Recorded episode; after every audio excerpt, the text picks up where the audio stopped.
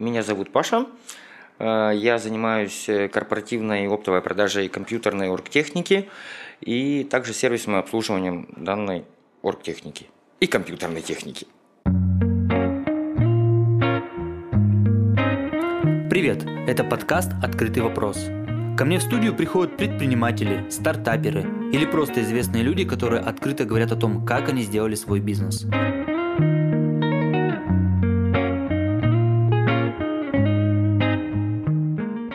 Паша, привет. Привет. Паша, расскажи немножко о себе, чем ты занимаешься, какой у тебя бизнес и как ты вообще пришел к тому, чтобы заниматься именно бизнесом, а не работать нами. Я занимаюсь э, оптовой и корпоративной продажей компьютерной и оргтехники и программного обеспечения, и также сервисным обслуживанием э, всего этого. Вот. Как я пришел в бизнес, я не помню, честно скажу, как я пришел в бизнес.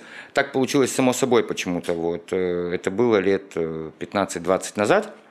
Была компания, в которой я работал, в конечном итоге компания закрылась, и надо было идти либо в найм, либо в свой бизнес.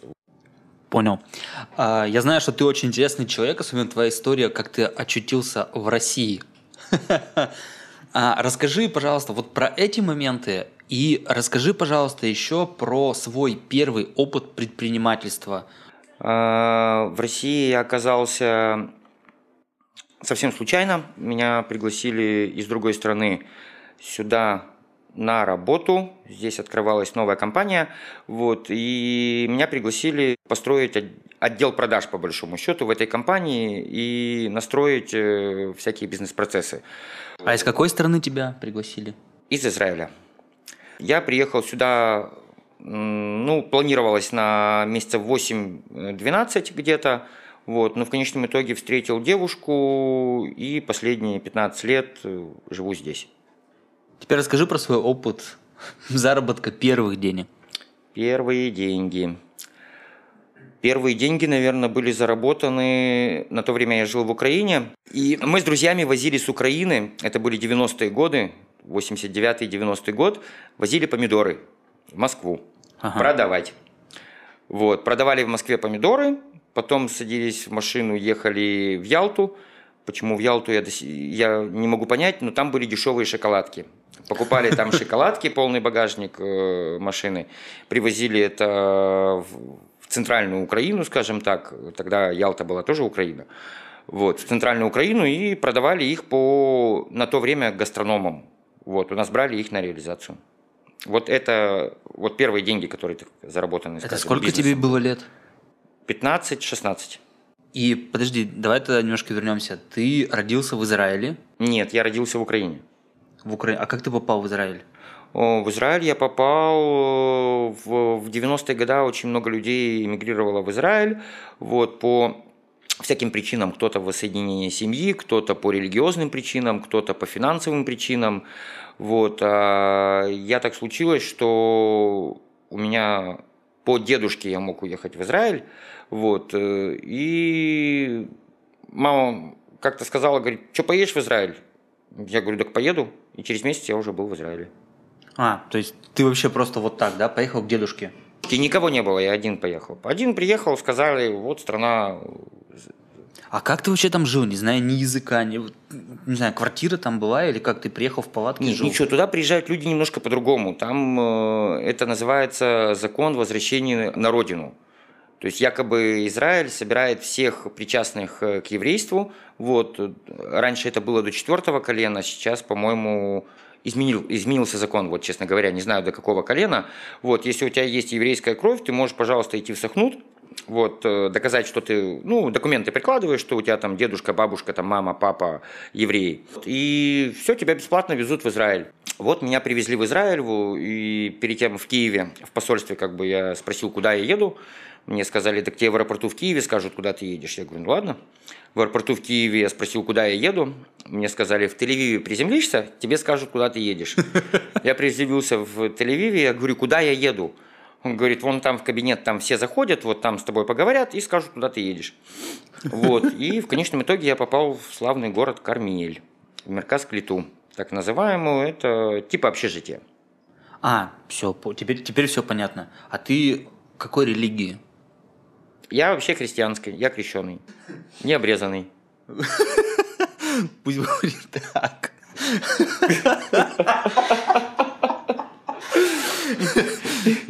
Не, ну есть же такая херня, говорит, ты либо крестик сними, либо штаны одень.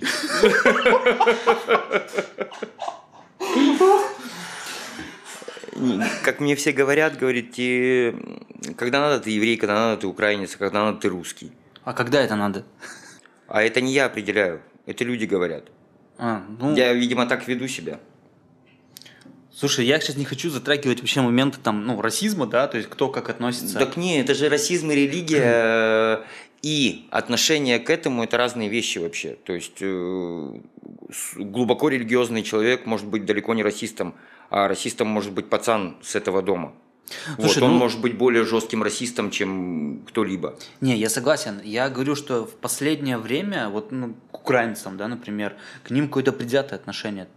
Ну, я тебе скажу, к украинцам э, нету предвзятого отношения, потому как я хожу с украинским паспортом здесь, его практически каждый день показывают там на входах в, торг... в бизнес-центры либо куда-то. То есть за 17 лет моей жизни здесь, 17, наверное, 15-17, ну, ни разу я не почувствовал что, что-либо.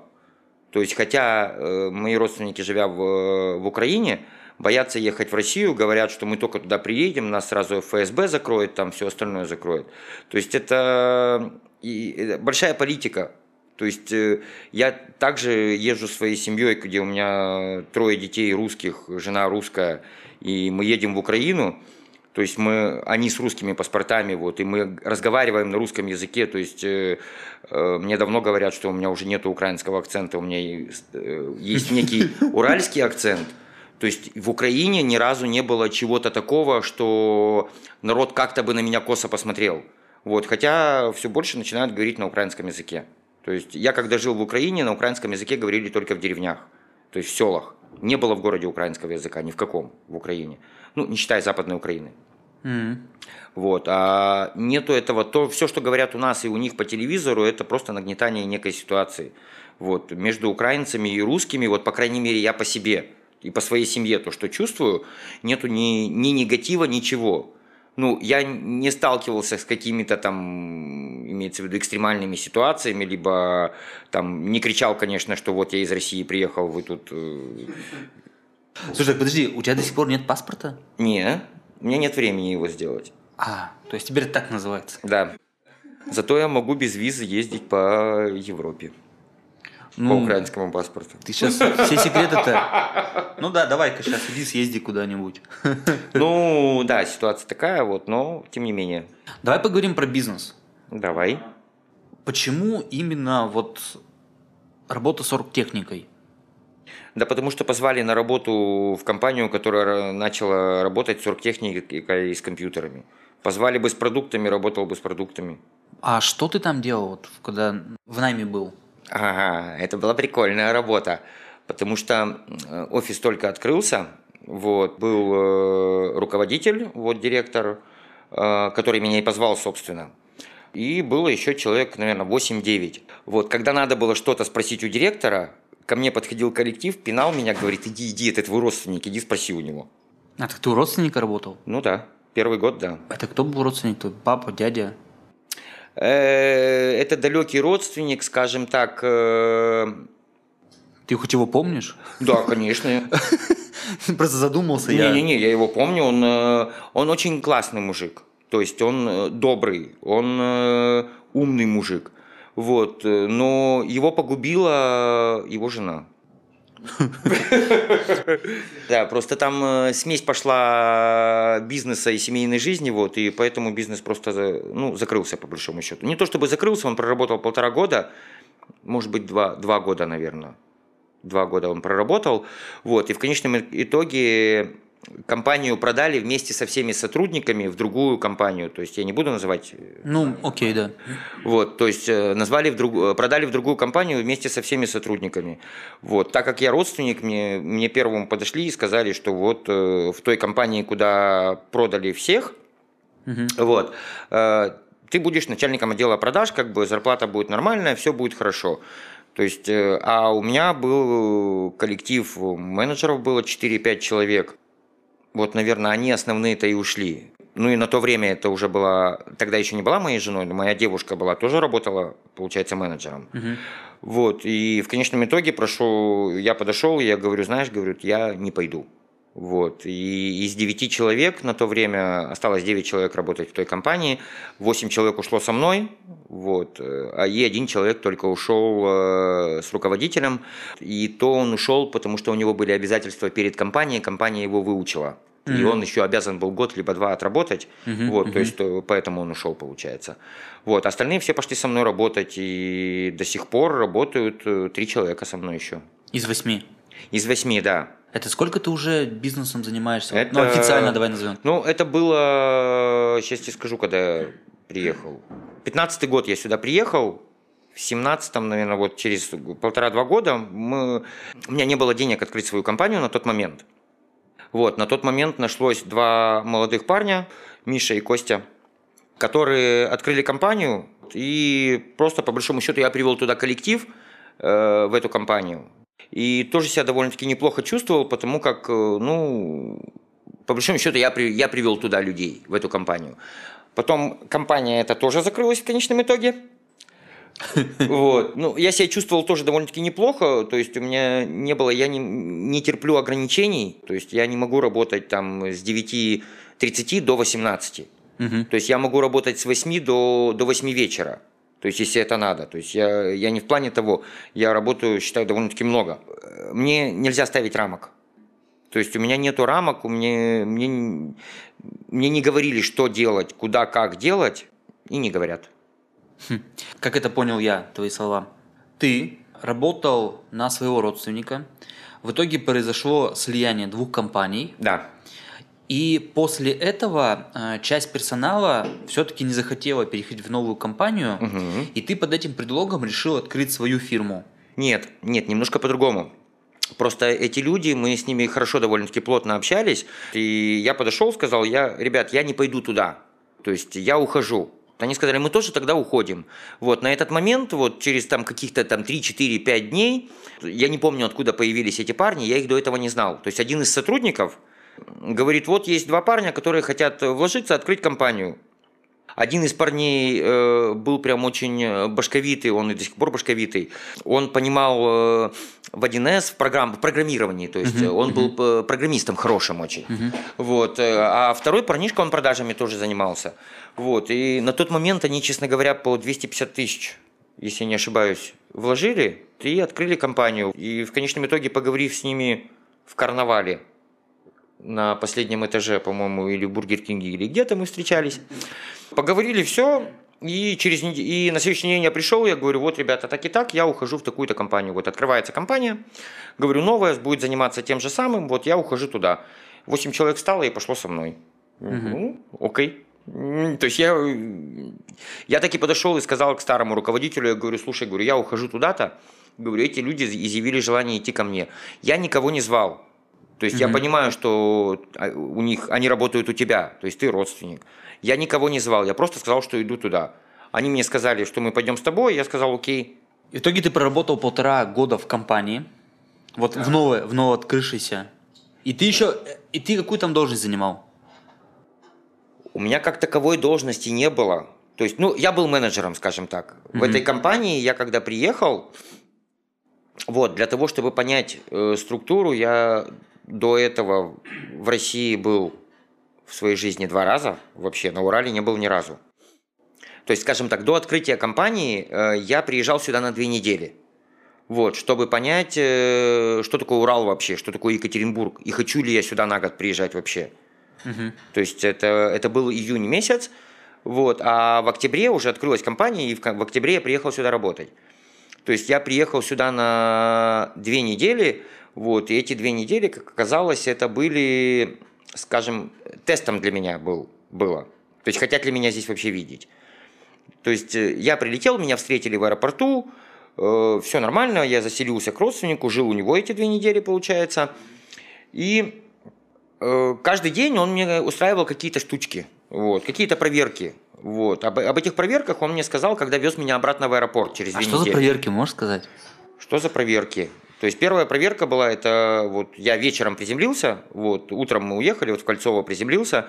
Сейчас, когда к аэропорту подъезжаешь, в левом углу, вот э, где лайнер отель там, вот э, старый отель, Angel. вот лайнер, А, там был вход стороны. в левом углу, вот и там была э, такая херня.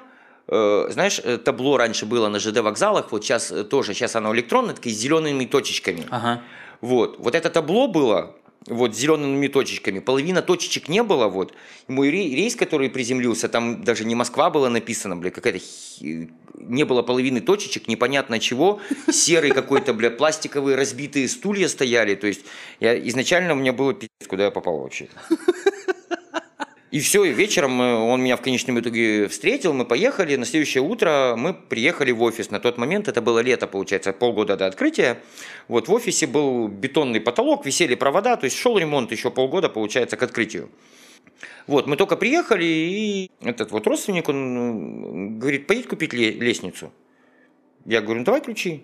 Вот, это было возле карнавала, где институт туризма зда- здание. Мгм, вот там был мгм. офис. Вот, я говорю, давай ключи. Все, я уехал. Через час приехал с лестницей. Он говорит, а ты где лестницу взял? Я говорю, да как, на семи ключах? Говорит, а ты откуда знаешь? Я, ну, первый раз на Урале вообще первый раз. Я говорю, да вон подошел, говорю, спросил, где лестницу купить. Мне сказали, едешь туда, направо, налево, под мост, и ты у семи ключей. Все нормально. Потом мы встречались с одной девушкой там где-то в кафе, с другой девушкой. Самая при- приятная встреча, кстати, была, знаешь, куда он возил меня на обед? Ты смотри, потом, подождите, жена сейчас послушает. блин. Жена знает все. Жена все знает. Э, Он меня возил на обед. э, На то время было такое заведение на Фурманова «Вернисаж желаний». Мгм, мгм. Вот бывал? Да. Вот, то есть, э, ну, э, вечером я понимаю это заведение, вот, но это было как, ну, типа бизнес-ланча. И мы там встречались с девушкой, тоже общались. Вот, там голые девушки приносят еду, садятся к тебе, вот, и ты с ними кушаешь, короче. Потом его закрыли, это заведение, конечно. Случайно. Не, конечно, да, почему-то. Вот, не знаю почему, хотя вот а, из впечатлений, вот, то есть мы ездили в Нижний Тагил еще, вот, из впечатлений, скажем, это одно из ярких было про Урал, то здесь и как. Э, На то, ну, это был 15-й год, вот я не могу сказать, что здесь небоскребов много было и всего остального, то есть, ну, город как город, летом хорошо выглядит, красиво, зеленый город. То есть летом мне, по- по большому счету, мне понравилось, что, вот, и в конечном итоге, когда мы ездили в аэропорт, он говорит, э, я тебе дал ключи, говорит, через час ты нашел лестницу. Мне надо было понять, ты найдешь вообще лестницу, купишь, не купишь. Помнишь, в кафе там мы встречались, это был психолог. Помнишь, там мы встречались, это был коуч.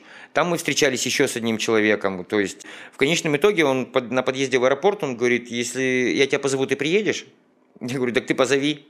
Говорю, а там будет видно, приеду, не приеду. Вот в конечном итоге в октябре я приехал на год. Ну, 8 месяцев, 12. Вот, надо было приехать.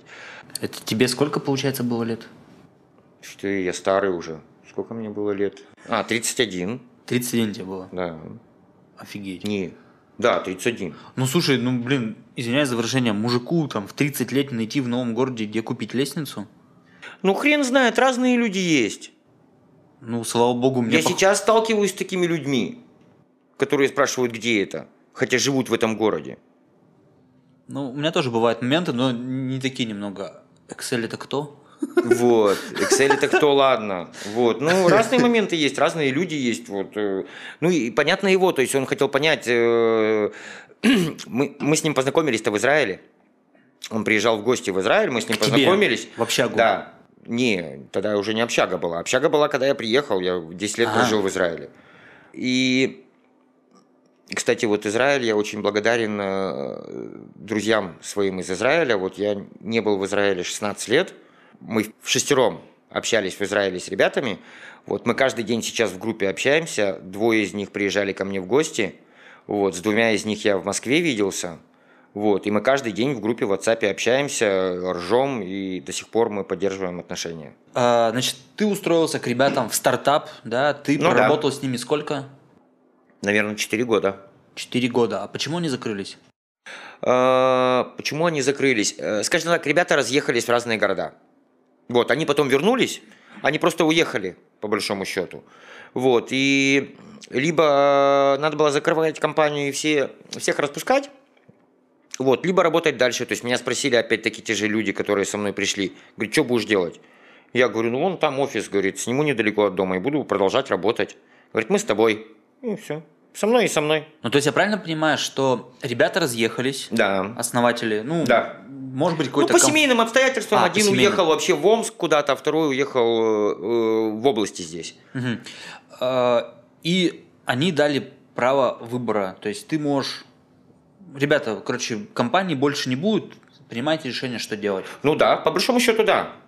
То есть И так и получается- было. То есть либо, либо мы закрываем компанию, то есть они закрыли в конечном итоге компанию, просто от- открылось новое юридическое лицо, вот, которое называется Алиф. Вот, Алиф это первая буква ивритского алфавита. И в конечном итоге либо идти искать работу, работать на кого-то, что мне очень не хотелось, потому что я себя не чувствовал работающим на кого-то ни у родственника, ни в этой во второй компании. То есть э, ну, не было чувства, что я работаю на кого-то. Но в итоге пять с половиной лет ты все-таки проработал в найме. Здесь, да, в России. но это Россию был найм, говорим. да, но это был найм э, Лёгкий? видоизмененный, нет, не легкий. То есть, скажем так, э, у меня не было понятия, что я работаю в найме. У меня было понятие партнера и в одном, и в другом. Мгм, мгм. То есть я не работал в найме. То есть для себя я не, не воспринимал эту работу в найме. Мгм. А вопрос стабильности, он же не стоял? То есть ты точно знал, что ты в месяц получишь определенную сумму денег, или она также варьировалась? А, Просто, скажем так, в первой компании, где э, у родственника я работал, вот, были довольно-таки сильные менеджеры, вот, очень сильные были менеджеры, которых э, до сих пор я люблю и уважаю, и общаемся мы. Вот, э, там я, там я изначально, он говорит, для того, чтобы понять, как это будет работать, то есть я работал одно время водителем в этой компании, там месяц. Месяц я работал э, на кассе продавцом. То есть месяц я работал на складе. И после этого я уже начал заниматься продажами. То есть, и получается, месяцев 10 я потом занимался продажами. Вот, в конечном итоге, то есть, э, я до сих пор в этом уверен, э, люди работают не с компанией, люди работают с человеком, вот, ну, скажем так, с менеджером. Мгм. Вот. Поэтому так получилось, что в новой компании вот 80% клиентов это были мои клиенты. Очень забавно у тебя получается. То есть компания развалилась, назовем это вот так, ну закрылась, да, не Мгм, развалилась, неправильное мгм. слово. Компания закрылась, и у тебя получился шанс, что ты получил доступ вообще ко всей базе действующих клиентов, с которыми вы уже общались. И у тебя появился еще и персонал, который остался, вернее, еще и персонал. То есть, по факту, реально, вы только сменили Юридическое лицо. юридическое лицо, все. Да. А все остальное По осталось факту, все да. так же. По факту, да. Ну, тебе очень сильно повезло. Э, Я не считаю, что это везение. Это стечение обстоятельств, и это, э, знаешь, как вот у меня основные клиенты на данный момент, вот те, которые есть, они со мной работают 15 лет. Мгм. То есть основной костяк, вот он у меня как был, он так и остается. То есть им не важно, как будет называться Пупкин, Озон, либо что-то такое. Неважно, где ты будешь. Главное, что они с тобой будут. То есть ты хочешь сказать, что ты являешься, вот именно ты, да, как руководитель, как, не знаю, менеджер, ты являешься брендом компании там Алиф, да? Лицо. Наверное, да. А тогда сейчас задам тебе вопрос, который по интернету очень сильно и часто ходит, и все его пиарят. Как ты считаешь, личный бренд нужно качать? Личный бренд нужно качать. э, Я думаю, что да. Его нужно Да- качать, но... даже, даже, наверное, так спрошу. А как ты считаешь, нужно ли качать личный бренд, и почему это не делаешь ты? Да, почему этого не делаю я? Я тебе, я тебе попробую ответить на этот вопрос сейчас. У меня был э, так, опыт такой вот, скажем так. И я этого не делаю, я не качаю. То есть у меня есть Инстаграм, у меня есть Фейсбук. У меня на двоих с женой есть, как его, контакт. То есть как я отношусь к этим социальным сетям, вот э, там, наверное, нужно продвигаться, то есть что-то делать. Я тебе скажу, как я отношусь. У меня были одноклассники тоже, вот, ну, социальная сеть. А, Вот, да. Э, Социальная сеть Одноклассники, это, они были у меня только для того, потому что там были друзья из Израиля. Но все, что у меня есть в социальной сети, из информации обо мне и фотографии мои, это все выложила моя жена. мгм. То есть я, я скажем, э, черпаю информацию, вот, много из Фейсбука, из Телеграма, к- Телеграм-каналов. То есть в Фейсбуке очень много новостных каналов есть, э, где я черпаю информацию, но я ничего не выкладываю. То есть я даже фотографии не выкладываю. Я в некоторых, я в Инстаграме не умею выкладывать фотографии, я больше скажу. Мгм. Хотя у меня дети, вот жена более-менее пользуется этим. Вот, скорее всего, да, этот личный бренд нужно как-то продвигать, что-то с ним делать, но почему я этого не делаю, не знаю. Ну, ну реально не знаю, я не могу сказать, почему я этого не делаю.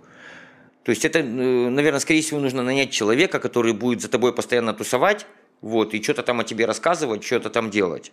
Угу. То есть типа хвостика, ты так-то видишь? Э, да, я не буду делать. Понял. Слушай, вопрос. Скажи, пожалуйста, а зачем ты вообще занимаешься бизнесом? Какая у тебя мотивация? Или просто потому, что, ну, надо что-то делать? Нет, я кайфую от работы. То есть я кайфую от общения с людьми. А что ты вообще делаешь? Давай так, вот что входит в твои обязанности? А, в мои обязанности входит, наверное, процентов 70 – это общение с людьми. Угу. То есть а, процентов 70 общения с людьми, процентов 20 вот, это помощь, скажем так, 70% общения с людьми. Я пытаюсь э, с клиентами работать как э, с хорошими приятелями. То есть у меня есть друзья-клиенты, вот, с остальными людьми я стараюсь общаться на простом довольно-таки языке. То есть я не сторонник каких-то скриптов продаж, либо чего-то такого. То есть мне кажется, знаешь, как, это было очень давно, это было лет 10 назад, наверное. То есть девочки подошли, и был новый менеджер, и говорят, слушай, говорит, сделай пару холодных звонков, покажи ему, как продавать. И первый либо второй холодный звонок, то есть я позвонил в какой-то банк, не помню какой банк, я помню, где он находится, но не помню, как назывался он, э, питерский банк. И через полторы минуты разговора с незнакомым человеком мы обсудили его носки. Угу. То есть девочки посмотрели, говорят, ты как вообще это делаешь? Я говорю, я не знаю. У меня нет способности обучать людей. Очень сложно. Я не, вот есть спикеры, есть люди, которые могут легко обучить человека чему-то. Вот. Продавать нужно, наверное, э, продажнику нужно, чтобы это было в крови, нужно везение и нужно хорошо общаться мы так и не сказали нашим слушателям вообще, чем ты занимаешься. То есть это только я знаю, что у тебя есть заправка картриджей и ремонт руктехники, компьютеров там, и еще есть какое-то абонентское обслуживание. Ну, скажем так, да, это, это меньшая степень. Большая степень – это продажа компьютеров, ноутбуков, э, серверов и расходных материалов корптехники, скажем так. Угу. А, это... Слушай, ты продаешь их БУ или Нет, новые. Новенькие? Новые, конечно, все новое. То есть собираем все это, если это комплектующие покупаешь, то собираешь это все в корпуса. Вот. Ну, по, по запросам, скажем так. Кому-то нужно собирать, кому-то не нужно собирать. Вот. И продаем, но это в основном только корпоративные продажи. Вот. Раньше было больше оптовых продаж, вот. сейчас меньше стало оптовых, в основном корпоратив. Ну. Да, опта стало меньше, потому как э, в... Э, раньше на севера больше продавали. А сейчас все в облаке. Сейчас не то, что в облако. Вот сейчас я тебе скажу, раньше э, в Ноябрьск, по-моему, если не ошибаюсь, мы да. продавали бумагу. Бумага ехала в Москву, а из Москвы она ехала в Ноябрьск. Угу.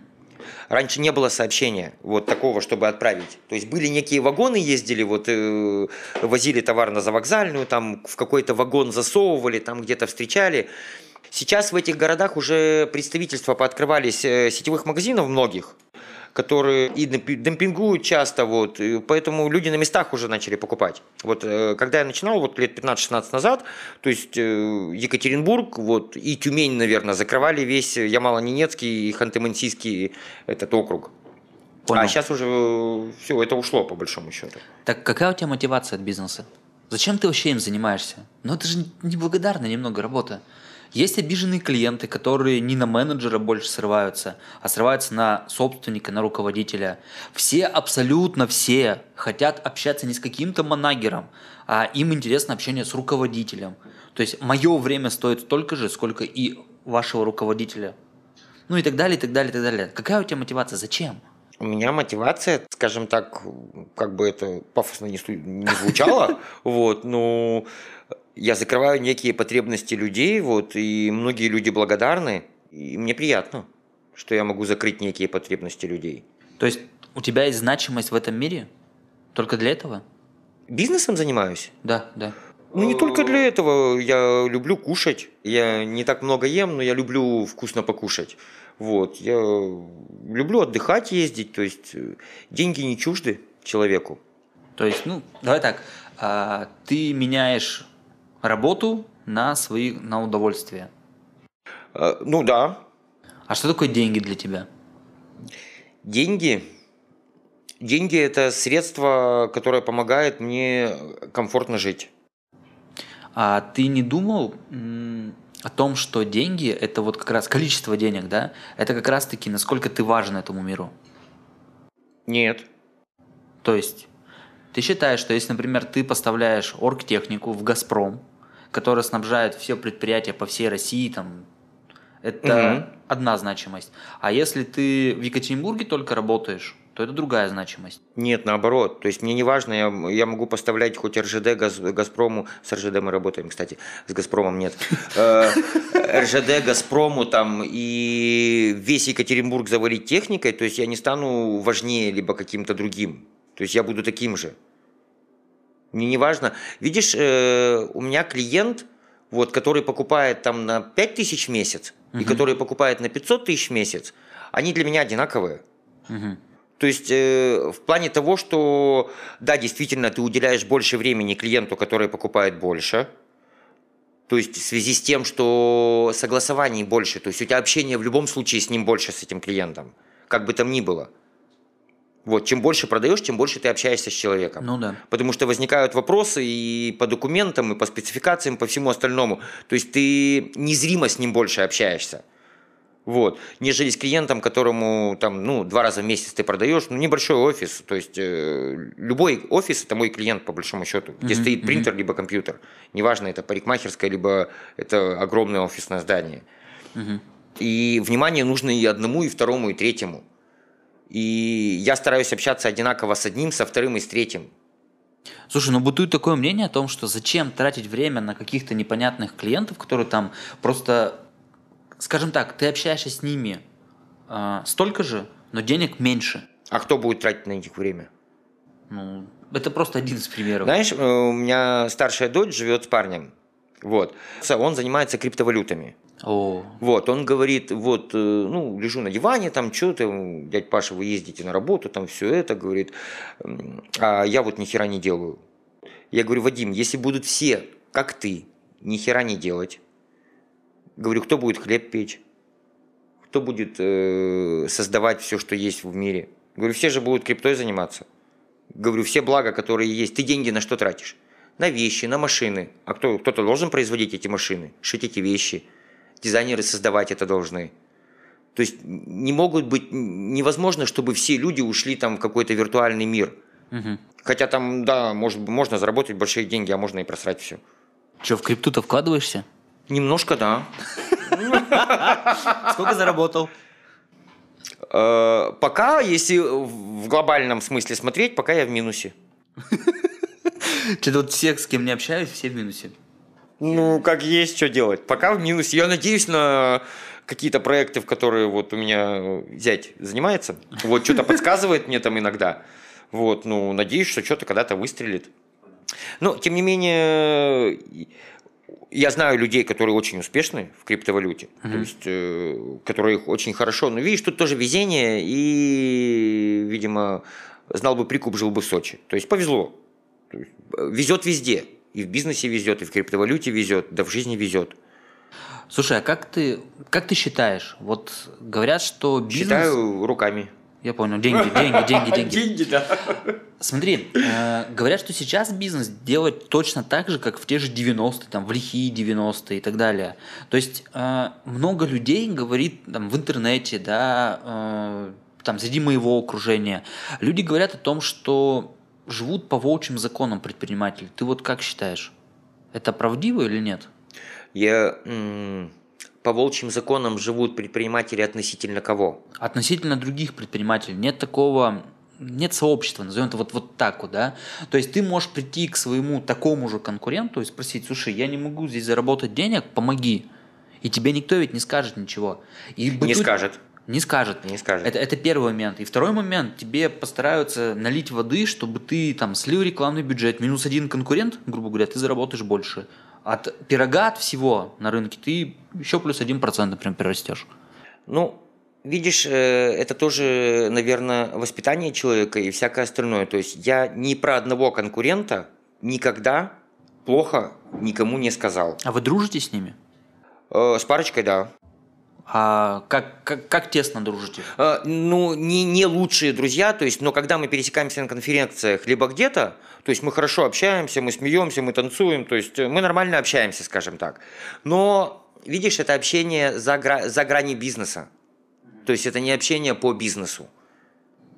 Ну, то есть ты разделяешь, правильно? Есть общение, есть бизнес, Да, есть да, бизнес, да. а есть все да, остальное. разделяю, разделяю. А для своих сотрудников ты на работе как деспот, или ты все-таки такой папка такой, я не знаю. я далеко не деспот, я не могу быть деспотом, и это мой огромный минус.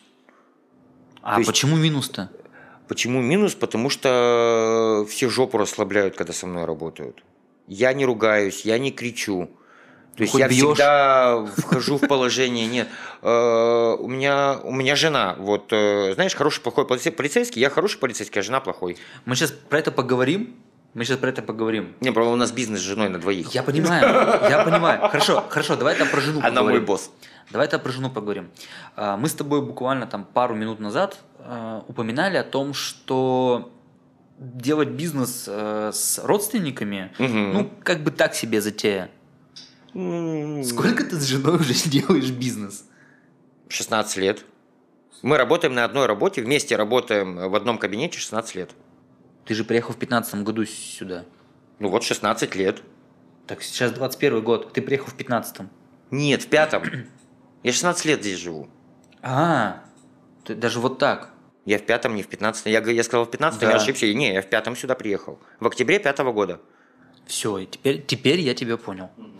Люди, вы находитесь на одной работе 28 часов. Ну, судя по твоим словам, может быть, даже не 8, а 10 часов находитесь на работе. Плюс вы еще дома. Мгм. Блин, вы как вы еще друг друга не поубивали? А, Сколько вот у вас детей? Давай еще так спросим. Трое детей.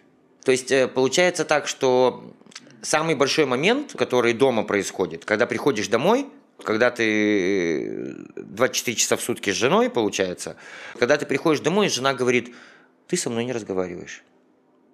А мы все эти 16 лет мы просидели в одном кабинете.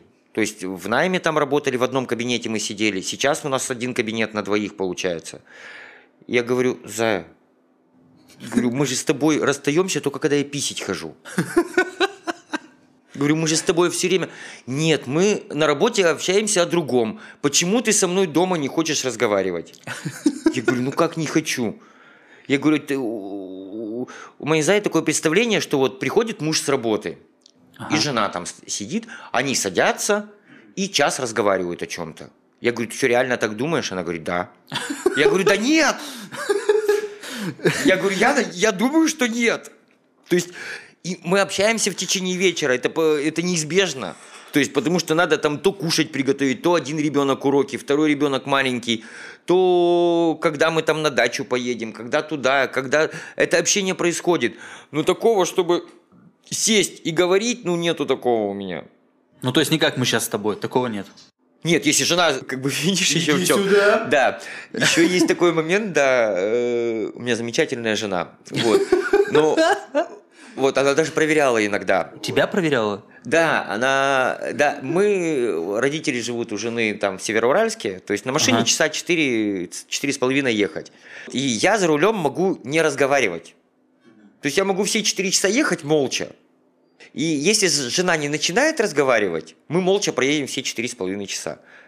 И она меня ругает за это. Говорит, ты со мной не разговариваешь. Я говорю, так ты со мной разговариваешь, мне этого достаточно. Вот, поэтому мы всю дорогу говорим. Блин, ну так-то жестко.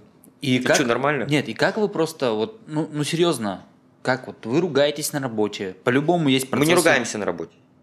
Но есть же какие-то проблемы, есть какие-то нюансы, есть какие-то недоговоренности. И потом это... Вообще, вы разделяете дом и работу? Вот лично ты разделяешь это? Э, Сейчас, наверное, да, но научился этому, может, последний год-два. То есть до этого не разделял. То есть мы на работе говорили о домашних делах, и дома говорили о рабочих делах. То есть не было такого, чтобы вот э, там офис закрыли, вышли, и все, и другая жизнь. То есть такого нету. То есть все равно ты погружен в это.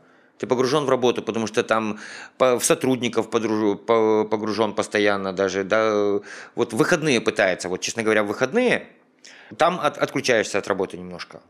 А вечером нет, в, в среди недели не отключаешься. Паш, расскажи еще про сложности, которые у тебя были в бизнесе. Я имею в виду не сложности, как ты клиентами общаешься, а вот знаешь, например, ты купил какое-то оборудование, ну, оно тебе не пришло, ну, фэкапы, какие-то вот просто трешовые истории, которые были у тебя в бизнесе. И чтобы наши слушатели, которые, может быть, занимаются тем же самым, что и ты, чтобы они не повторили ту ошибку, которую сделал Скажем, самые большие сложности, ну, по крайней мере, в нашем направлении бизнеса, это недопоставка товара, вот, либо задержка в поставке. То есть э, есть такие моменты, вот, когда в поставках это меньше, это больше с сервисом связано. То есть с ремонтом э, некой техники, либо с чем-то таким вот. Особенно э, тяжелых больших аппаратов, имеется в виду это плоттеры, это а первого нулевого формата техника и большие там копировальные аппараты от третьего формата, вот, которые не стоят в каждом офисе, скажем, и поставщики не держат этих деталей прямо вот у себя на складах в Екатеринбурге. То есть основные поставщики это в любом случае это московские, это федеральные поставщики, у которых есть во всех крупных городах э, ну, менеджеры сидят и склады есть свои. Вот, то есть есть стандартные поставки, где это все идет, там, ну, два раза в неделю перемещение, вот это нормально приходит все, то есть это все адекватно. Есть задержки. Вот задержки это сложнее всего. Вот, когда ты с человеком общаешься, говоришь, вот там, допустим, в среду это приходит, к пятнице мы вам сделаем, вот, а в среду это не пришло, и если это в среду не пришло, то это придет в следующую среду. То есть вот момент, когда ты начинаешь общаться с клиентом, и ты даешь ему обещание. Да, ты говоришь, что к пятнице у вас все будет, все нормально, а в среду не пришло. То есть товар не успели отгрузить. И у тебя задерживается на неделю, получается. А человек сидит в офисе без принтера, без копировального аппарата, либо без чего-то. А, опять-таки, это тяжелая техника, ты не можешь дать ему какой-то обменный фон. То есть обменный фон принтеров э, МФУ, они есть, вот, но они А4 формата, те, которые стандартные в офисе стоят. Но не А3 формата, плоттеров их нету обменных, получается. Угу. То есть такие вещи, это проектные организации, это организации довольно-таки крупные, которые подвязаны на, на постоянной работе отдела. То есть вот э, последний ремонт у нас был плоттера, он затянулся на неделю, вот, и ребята ходили просто в копировальные, там, ну, как копирус, либо куда-то, ага, ага. то есть распечатывали эти же проекты, это очень неудобно. Понял. Вот, то есть вот эти вот моменты согласования, они всегда, то есть э, лучше договор... И ты же не можешь клиенту сказать там, э, слушай, через месяц. Mm-hmm. Вот, то есть тоже не вариант. То есть нужно какие-то более реальные сроки. И как ты выходишь из вот подобных казусов? Звонишь, чувствуешь себя виноватым и пытаешься... А ты чувствуешь себя виноватым? Да, да, то есть э, чувство вины очень сильно... Я с плоттером, я неделю не спал. Нет, физически я спал. То есть я психологически неделю не спал. То есть потому как ты понимаешь, что многое не от тебя зависит, вот, ты не можешь это сделать, вот даже при желании. Вот, и в конечном итоге, когда вот запустили плотер, все заработало, все хорошо, э, человек, который начальник отдела, подошел и обнял меня. Ну, там девушка была, как бы она подошла, просто обняла меня, говорит, ребята, печатаем. Слушай, вот по сегодняшнему разговору я понял, что для тебя самое важное в бизнесе это вот человеческий фактор. То есть, ну, может быть, я ошибаюсь, конечно, но ты делаешь все так, чтобы все было хорошо, по-человечески, без, знаешь, каких-то там, не знаю, грешков там и прочего. Грешки все равно получаются. Э, я э, иду к этому, к тому, чтобы не было грешков, но грешки получаются, это неизбежно. Вот, потому как где-то ты не успел. То есть это уже грешок. Ты же договорился вроде с человеком. Я не об этом, я немножко не об этом хотел м, расспросить. Следующий был мой вопрос. Скажи, а вы делали что-то в самом начале, например, знаешь, вот ходит такой слух, ты отдал картридж, они тебе сказали, что там у нее сломалась какая-то деталь, хотя она не сломалась деталь. Ой, это очень много таких случаев. Нет, я, это я понимаю, я имею в виду, вы так делали? Даже на старте? Был, нет, были у вас такие? Нет, нет, нет, нет. Почему? Ну это же маржинально. Это маржинально, но это нечестно. Потому, знаешь почему? Во-первых, э, всегда тебе, когда человек позвонит, ты можешь даже не... Э, ты знаешь, что в документах выставлена только заправка? Там нету замены чего-то еще. То есть ты постел документы и говоришь, да, мы ничего не меняли.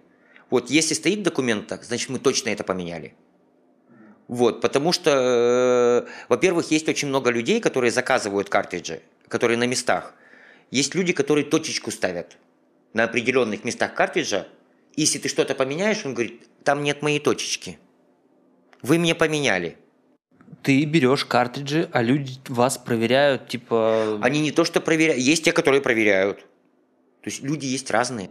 А зачем, я сейчас, у меня не укладывается в голове, зачем точку-то ставить? Ты взял, даже если ты поменял, из этого не выставил счет. А, типа, его ли картридж или нет? Да, вот мое ли тут это, хотя ты ему, ты ему можешь новый отдать. Вот, но он хочет именно свой. Он с ним сроднился, ему с ним хорошо. То есть в, некоторых, в некоторые моменты я просто говорю, отдайте новый картридж. То есть там столько замен, говорю, дайте человеку новый картридж. Он качественно будет печатать, и все. Со всеми согласовывать не всегда получается. Ты иногда можешь не дозвониться до человека – а водитель не будет ждать два часа. То есть он потеряет, он не сделает четыре заявки. Он не может сидеть и ждать несколько часов, пока к тебе перезвонит там кто-то или как-то.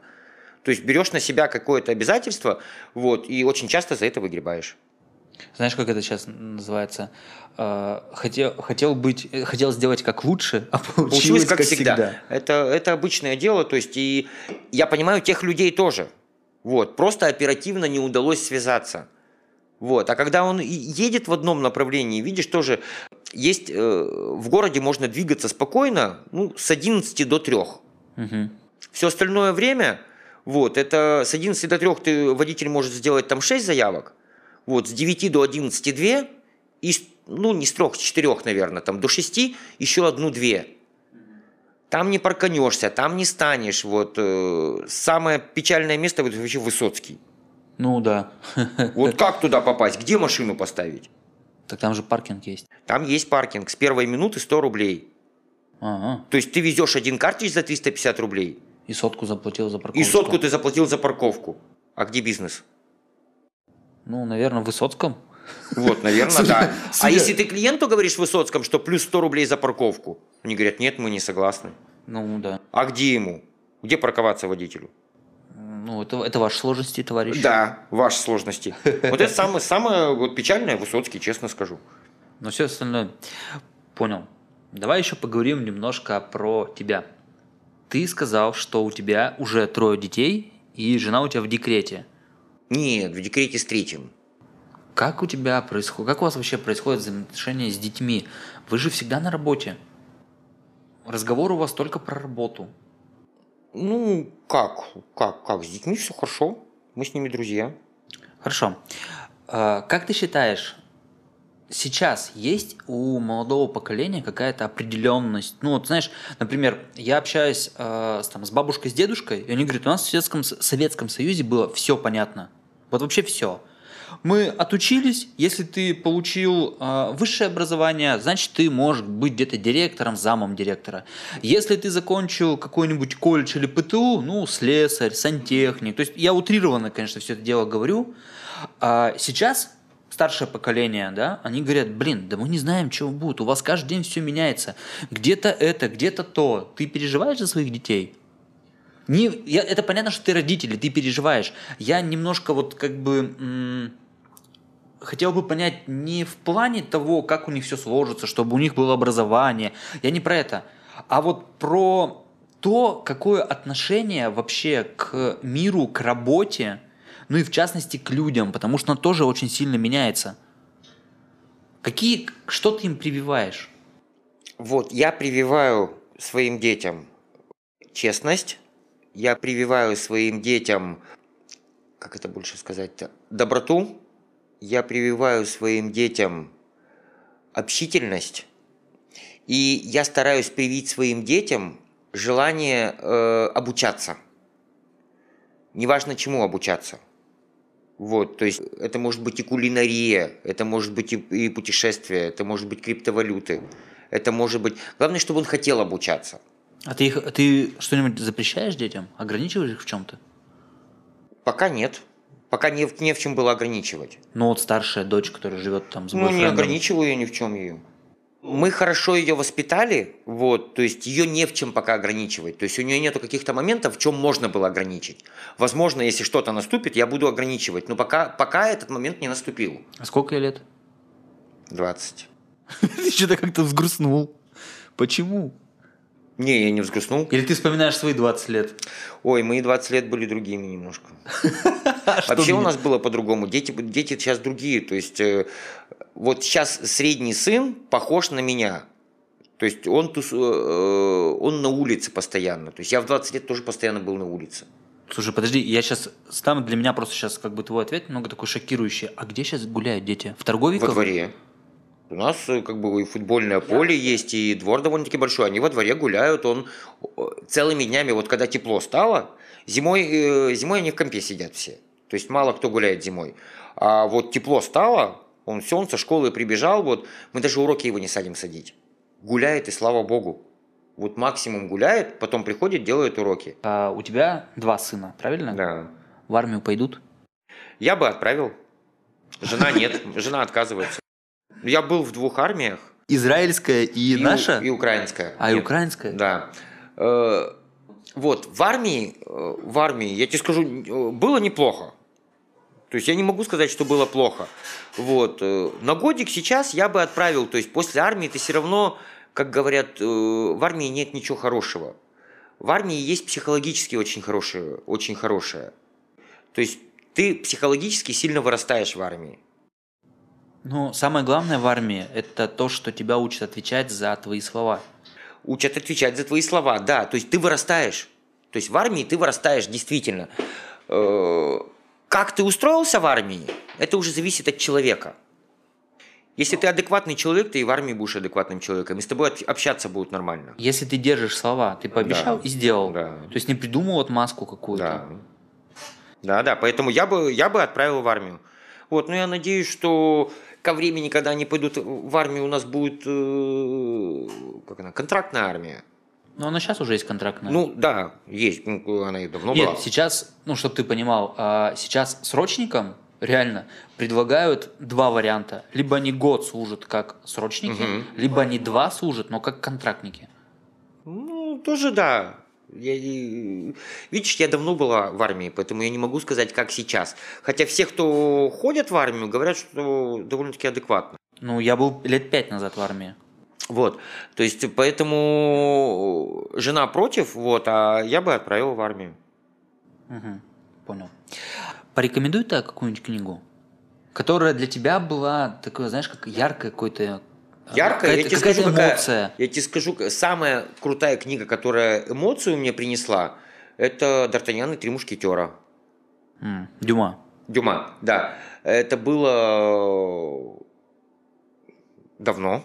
Это было прям давно. Это было еще в школе, когда я учился.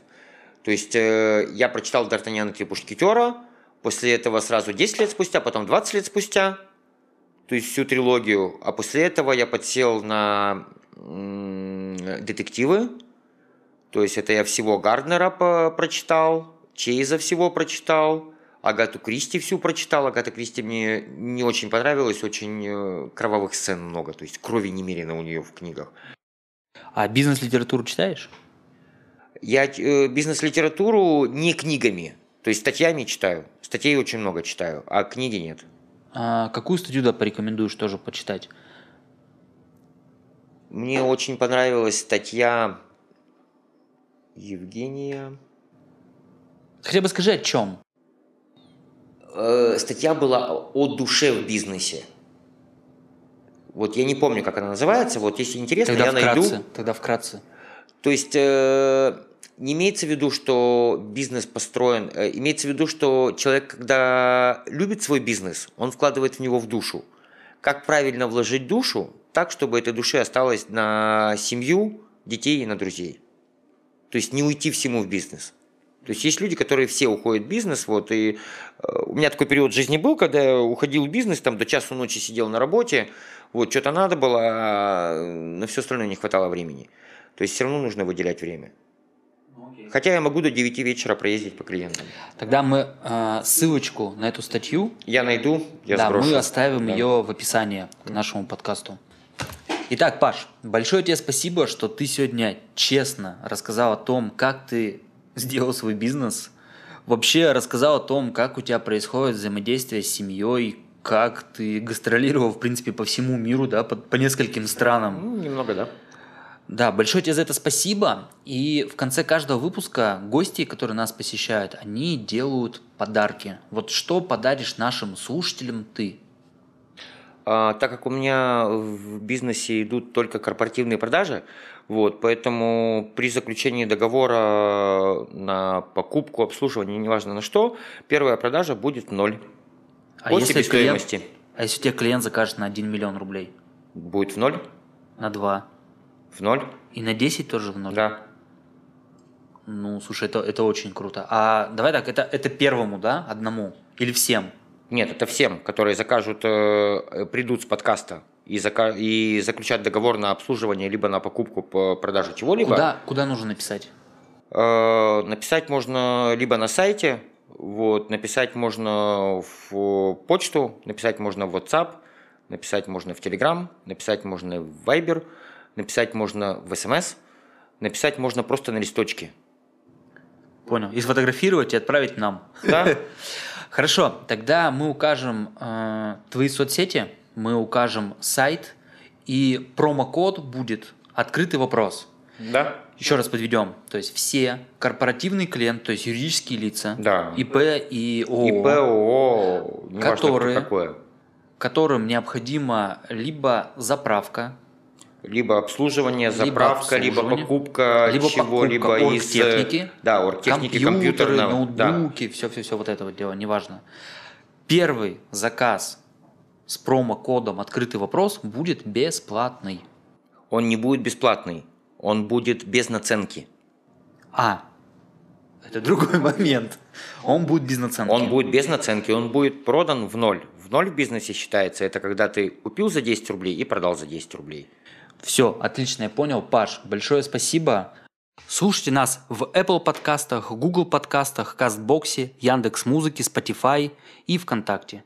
Делитесь подкастом с друзьями, оставляйте отзывы в Apple подкастах, Кастбоксе, а еще отмечайте нас в сторис. За всеми сторис я слежу лично и оперативно отвечаю на них. Ссылки на аккаунты вы можете найти также в описании. Ну или просто в Instagram напишите Integrity24. На этом все. Большое спасибо.